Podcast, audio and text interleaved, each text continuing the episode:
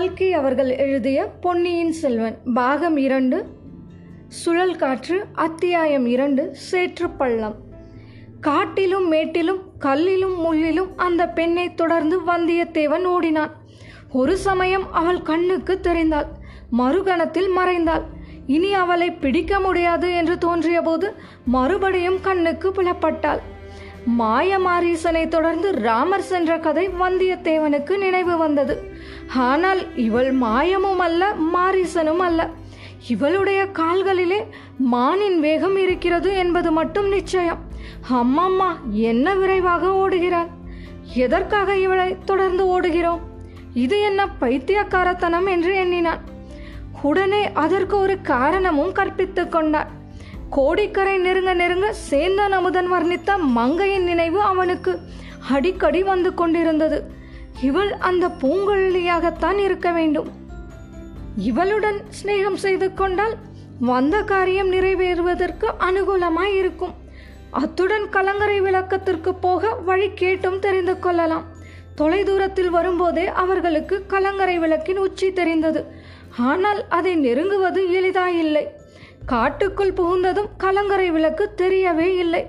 காட்டுக்குள்ளே சுற்றி சுற்றி வருவதாக ஏற்பட்டதே தவிர வழி ஆகப்படவில்லை இந்த சமயத்திலே தான் குழகர் கோவிலின் மதில் சுவரின் மேல் பூங்குழலியை வந்தியத்தேவன் கண்டான். அவளை பிடித்து வழி கேட்கலாம் என்று பார்த்தால் அவள் இப்படி மாயமானை போல பிடிபடாமல் ஓடுகிறாளே. இவளை இப்படியே விட்டுவிட்டு திரும்ப வேண்டியதுதான். ஆனால் ஓட்டப்பந்தயத்தில் கூட ஒரு பெண்ணுக்கு தோற்பது என்றால் அதுவும் மனதுக்கு உகந்ததா இல்லை. ஆ அதோ திறந்தவெளி வந்துவிட்டது. சற்று தூரத்தில் நீலக்கடல் தெரிகிறது. விரிந்து பார்த்து அமைதி குடிக்கொண்ட அந்த கடலின் தோற்றம் என்ன அழகா இருக்கிறது. அதோ கலங்கரை விளக்கமும் தெரிகிறது. அதன் உச்சியில் இப்போது ஜோதி கொழுந்துவிட்டு எரிகிறது. அதன் செந்நிற கதிர்கள் நாலா பக்கமும் பரவி விழுந்து விசித்திர ஜால வித்தைகள் புரிகின்றன. இந்த இடத்தில் இந்த பெண்ணை பின்தொடர்வதை விட்டுவிட்டு கலங்கரை விளக்கை நோக்கி போகலாமா? கூடாது. கூடாது. இந்த திறந்த வெளியில் இவளை ஓடி பிடிப்பது சுலபம். இங்கே அவ்வளவாக மணல் கூட இல்லை. கால் மணலில் புதையவில்லை. பூமியில் புல் முளைத்து கெட்டிப்பட்டு இருக்கிறது. சில இடங்களில் சேறு காய்ந்து பொறுக்கு படர்ந்து இருக்கிறது. இங்கேயெல்லாம் தடங்களின்றி ஓடலாம். அந்த பெண்ணை இலகுவாய் பிடித்து விடலாம். மேலும் அவள் கடலை நோக்கி அல்லவா ஓடுகிறாள்? எவ்வளவு ஓடினாலும் முடிவில் கடலோரத்தில் சென்று அவள் நின்று தானே ஆக வேண்டும். ஒருவேளை இந்த விந்தையான பெண் கடலிலேயே மூழ்கி மறைந்து விடுவாளோ? அடடா குதிரையிலே ஏறி வராமல் போனோமே. அப்படி வந்திருந்தால் இந்த திறந்த வெளியில் ஒரு நொடியில் இவளை பிடித்து விடலாமே. அதோ அவள் சற்று தயங்கி நிற்கிறாள். நேரே கடலை நோக்கி ஓடாமல் வலது பக்கமாக திரும்பி ஓடுகிறாள். தன்னிடம் பிடிபடாமல் இருப்பதற்காக வலதுபுறத்தில் சற்று தூரத்தில் தென்பட்ட காட்டை நோக்கி ஓடுகிறாள். காட்டுக்குள் அவள் புகுந்துவிட்டால் நிச்சயமாக பிடிக்க முடியாதுதான். இத்தனை நேரம் ஓடியதும் வீண். வந்தியத்தேவனுடைய கால்களும் அச்சமயம் கெஞ்ச ஆரம்பித்தது. மீண்டும் அவளுடைய மனத்தை மாற்றிக்கொண்டு விட்டால் போலும். காட்டுக்குள் போகும் எண்ணத்தை விட்டுவிட்டால் போலும். பம்பரத்தை போல் ஒரு சுற்று சுற்றி திரும்பி ஓடி வருகிறாள். கலங்கரை விளக்கின் அடிக்கு போக நினைத்தால் போலும். ஒரு நாலு பாய்ச்சல் பாய்ந்தால் அவளை பிடித்து விடலாம். கைப்பிடியாக அவளை பிடித்து பெண்ணே ஏன் இப்படி என்னை கண்டு மிரண்டு ஓடுகிறாய்? உனக்கு உன் காதலனிடமிருந்து செய்தி கொண்டு வந்திருக்கிறேன் என்று சொன்னால் எத்தனை அதிசயம் அடைவாள்? சேந்தன் அமுதன் அவனிடம் ஒன்றும் சொல்லி அனுப்பவில்லை என்பது உண்மைதான். அதனால் என்ன? ஏதாவது சொந்தமாக கற்பனை செய்து சொன்னால் போகிறது. வந்தியத்தேவன் மனதிற்குள் தீர்மானித்தபடி தன் தேகத்தில் மிச்சமிருந்த வலிமையை எல்லாம் உபயோகித்து பாய்ந்து ஓடினான். திரும்பி ஓடி வந்து கொண்டிருந்த அவளை நாளே பாய்ச்சலில் பிடித்து விடலாம் என்பதுதான் அவனுடைய உத்தேசம். திடீரென்று ஐயோ என்றான். தனக்கு என்ன நேர்ந்து விட்டது என்பது முதலில் அவனுக்கே தெரியவில்லை. பிறகு புலப்படத் தொடங்கியது. அவனுடைய கால்கள் இரண்டும் சேற்றில் புதைந்து கொண்டு இருந்தன. முதலில் பாதங்கள் மட்டும் புதைந்தன. பிறகு கணுக்கால் புதைந்தது. முழங்கால் வரையில் சேறு மேலேறி விட்டது. அடடா இந்த இடம் நம்மை எப்படி ஏமாற்றி விட்டது? மேலே பார்த்தால் நன்றாய் காய்ந்து பொறுக்கு தட்டி இருக்கிறது. உள்ளே சேறு இன்னும் காயவில்லை. என்றுமே முழுமையும் காய முடியாத புதை சேற்று குழிகளை பற்றி வந்தியத்தேவன் கேள்விப்பட்டதுண்டு. ஆடு மாடுகள் குதிரைகள் யானைகள் கூட அப்பள்ளங்களில் அகப்பட்டு கொண்டால் சிறிது சிறிதாக உள்ளே அமுங்கிக் கொண்டே போய் கடைசியில் முழுதுமே முழுகி மறைந்து விடுமா? அத்தகைய புதைக்குழிதானோ இது? அப்படித்தான் தோன்றுகிறது. முழங்காலும் மறைந்து விட்டதே. மேலும் உள்ளே இறங்கிக் கொண்டே இருப்போமோ? விரைவில் தொடை வரைக்கும் புதைந்து விடும் போல இருக்கிறதே. யானைகளையும் குதிரைகளையும் விழுங்கி ஏப்பம் விடும். புதை சேறு நம்மை சும்மா விட்டு விடுமா? ஐயோ இதுவா நம் முடிவு? நாம் கண்ட எத்தனை எத்தனையோ பகல் கனவுகள் எல்லாம் இதிலேயே புதைந்து விட வேண்டியது தானா இந்த அபாய வேளையில் அந்த விசித்திரமான பெண் வந்து கை கொடுத்து காப்பாற்றினால்தான் உண்டு. தப்புவதற்கு வேறு வழி இல்லை. ஒரு பெரும் கூச்சல் போட்டு பார்க்கலாம். இவ்விதம் எண்ணிய வந்தியத்தேவன் ஐயோ நான் செத்தேன். சேற்றில் முழுகி சாகிறேன். எனக்கு கை கொடுத்து உதவி செய்து காப்பாற்றுவர் யாரும் இல்லையா என்று கத்தினான். அந்த கூக்குரல் பூங்குழலியின் காதில் விழுந்தது. அவனுக்கு நேரெதிரே சற்று தூரத்தில் ஓடிக்கொண்டிருந்த பூங்குழலி நின்றாள். ஒரு கணம் தயங்கினாள். வந்தியத்தேவனுடைய அபாயமான நிலையை பார்த்து தெரிந்து கொண்டாள். மறுகணம் அங்கே பாதி மணலிலும் பாதி சேற்றுக்குழியிலும் கிடந்த படகு ஒன்று அவள் கவனத்தை கவர்ந்தது. அக்குழியில் தண்ணீர் நிறைந்து ஆழமான நீரோடையாக இருந்த காலத்தில் அப்படகு உபயோகப்பட்டு இருக்க வேண்டும். அதில் இப்போது லாவகமாக குதித்து நின்றாள். துடுப்பை எடுத்து இரண்டு தடவை வலித்தாள். அடடா இது என்ன அதிசயம்? அந்த படகு நீரில் அன்னப்பறவை செல்வது போல் அல்லவா சேற்றின் மேலே விரைவாக மிதந்து செல்கிறது. மிதந்து சென்று புதை சேற்றுக்குழியின் அக்கறையையும் அடைந்து விட்டது. பூங்குழலி கெட்டித்தரையில் குதித்தாள்.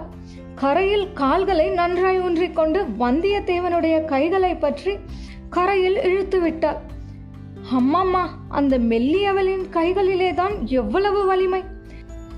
தஞ்சைபுரி கோட்டை தளபதி சின்ன பழுவேட்டரையருடைய இரும்பு கைகளை விட இவளுடைய கரங்கள் அதிக உறுதியாய் இருக்கின்றனவே கரை ஏறியதும் வந்தியத்தேவன் கலகலவென்று சிரித்தான். அவனுடைய கால்கள் மட்டும் கொஞ்சம் நடுங்கிக் கொண்டு இருந்தன.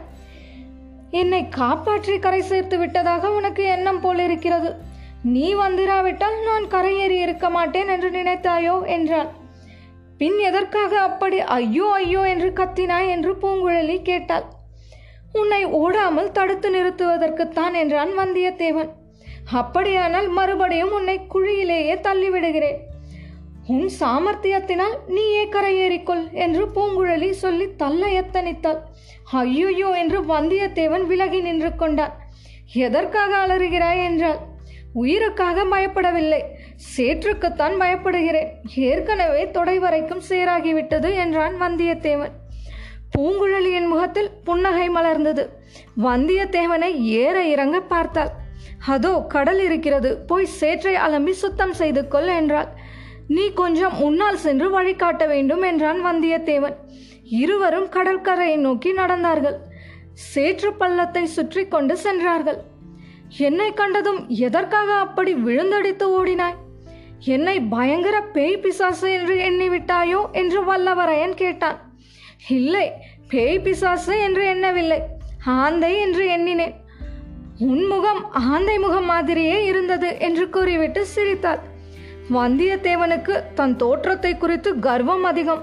ஆகையால் அவனை ஆந்தை முகம் என்று சொன்னது அவனுக்கு மிக்க கோபத்தை உண்டாக்கிற்று. உன்னுடைய குரங்கு முகத்துக்கு என்னுடைய ஆந்தை முகம் குறைந்து போய்விட்டதாக்கும் என்று முணுமுணுத்தான். என்ன சொன்னாய் என்றாள். ஒன்றுமில்லை என்னை கண்டு எதற்காக அப்படி ஓடினாய் என்று கேட்டேன். நீ எதற்காக அப்படி என்னை துரத்தி கொண்டு வந்தாய்? கலங்கரை விளக்கத்திற்கு வழி கேட்பதற்காக உன்னை துரத்தி கொண்டு வந்தேன் என்றான் வந்தியத்தேவன். அதோ தெரிகிறதே விளக்கு என்னை வழி கேட்பானேன்? காட்டுக்குள் புகுந்த பிறகு தெரியவில்லை. அதனாலே தான் நீ எதற்காக என்னை கண்டதும் அப்படி ஓட்டம் எடுத்தாய்? வினவினான் வந்தியத்தேவன். ஆண் பிள்ளைகள் மிக பொல்லாதவர்கள். ஆண் பிள்ளைகளை கண்டாலே எனக்கு பிடிப்பதில்லை என்றாள் பூங்குழலி. சேந்தன் அமுதனை கூடவா? என்றான் வல்லவரையன் கொஞ்சம் மெல்லிய குரலில். யாரை சொன்னாய்? என்றாள்.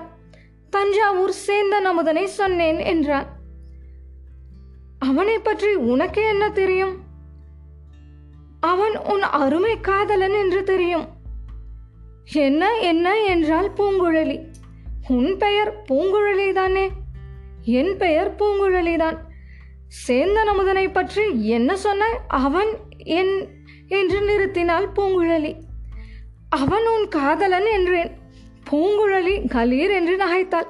அப்படி யார் உனக்கு சொன்னது என்றாள்? வேறு யார் சொல்வார்கள்?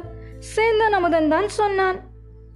தஞ்சாவூர் வெகு தூரத்தில் இருக்கிறது. அதனாலே தான் அப்படி சொல்லி தப்பித்து கொண்டான் என்றாள் பூங்குழலி. இல்லாவிட்டால் என்றான் வந்தியத்தேவன். இங்கே என் முன்னால் சொல்லி இருந்தால் அந்த சேற்றுக்குழியில் தூக்கி போட்டிருப்பேன். அதனால் என்ன? சேற்றை அலம்பிக் கொள்ள கடலில் ஏராளமாய் தண்ணீர் இருக்கிறதே. நீ விழுந்த புதை சேற்றுக்குழியில் மாடு குதிரை எல்லாம் முழுகி செத்திருக்கின்றன. யானையை கூட அது விழுங்கிவிடும் என்றாள் பூங்குழலி. வந்தியத்தேவனுடைய உடம்பு சிலிர்த்தது. அவனை அந்த படுகுழி கொஞ்சமாக கீழே இழுத்து கொண்டிருந்த போது ஏற்பட்ட உணர்ச்சியை நினைத்து கொண்டான். இவள் மட்டும் வந்து கரையேற்றி இராவிட்டால் இத்தனை நேரம்? அதை நினைத்தபோது அவன் உடம்பெல்லாம் நடுங்கிற்று. சேந்தன் அமுதன் என்னை பற்றி இன்னும் என்ன சொன்னான் என்று பூங்குழலி கேட்டாள். நீ அவனுடைய மாமன் மகள் என்று சொன்னான். உன்னை போன்ற அழகி தேவலோகத்திலே கூட கிடையாது என்று சொன்னான். தேவலோகத்திற்கு அவன் நேரிலே போய் பார்த்திருப்பான் போல் இருக்கிறது இன்னும் என்ன சொன்னான்? நீ நன்றாக பாடுவாய் என்று சொன்னான். நீ பாடினால் கடலும் கூட இரைச்சல் போடுவதை நிறுத்தி பாட்டை கேட்குமாம் அது உண்மைதானா? என்றான் வந்தியத்தேவன். நீயே அதை தெரிந்து கொள். இதோ கடலும் வந்துவிட்டது. இருவரும் கடற்கரையோரமாக வந்து நின்றார்கள். இத்துடன் அத்தியாயம் இரண்டு சுழல் காற்று நிறைவடைந்தது. நேர்களே உங்கள் மேலான கருத்துக்களை வாய்ஸ் மெசேஜாகவோ மின்னஞ்சல் ஊடாகவோ தெரியப்படுத்தவும். எங்கள் மின்னஞ்சல் முகவரி Umachari two thousand fifteen at Gmail dot com மீண்டும் ஒரு முறை மின்னஞ்சல் முகவரி. UMA CHA RI two zero one five at Gmail dot com நேர்களை தொடர்ந்து இணைந்திருங்கள் பொன்னியின் செல்வனோடு. குரல் வண்ணம் உமாச்சாரி. நன்றி.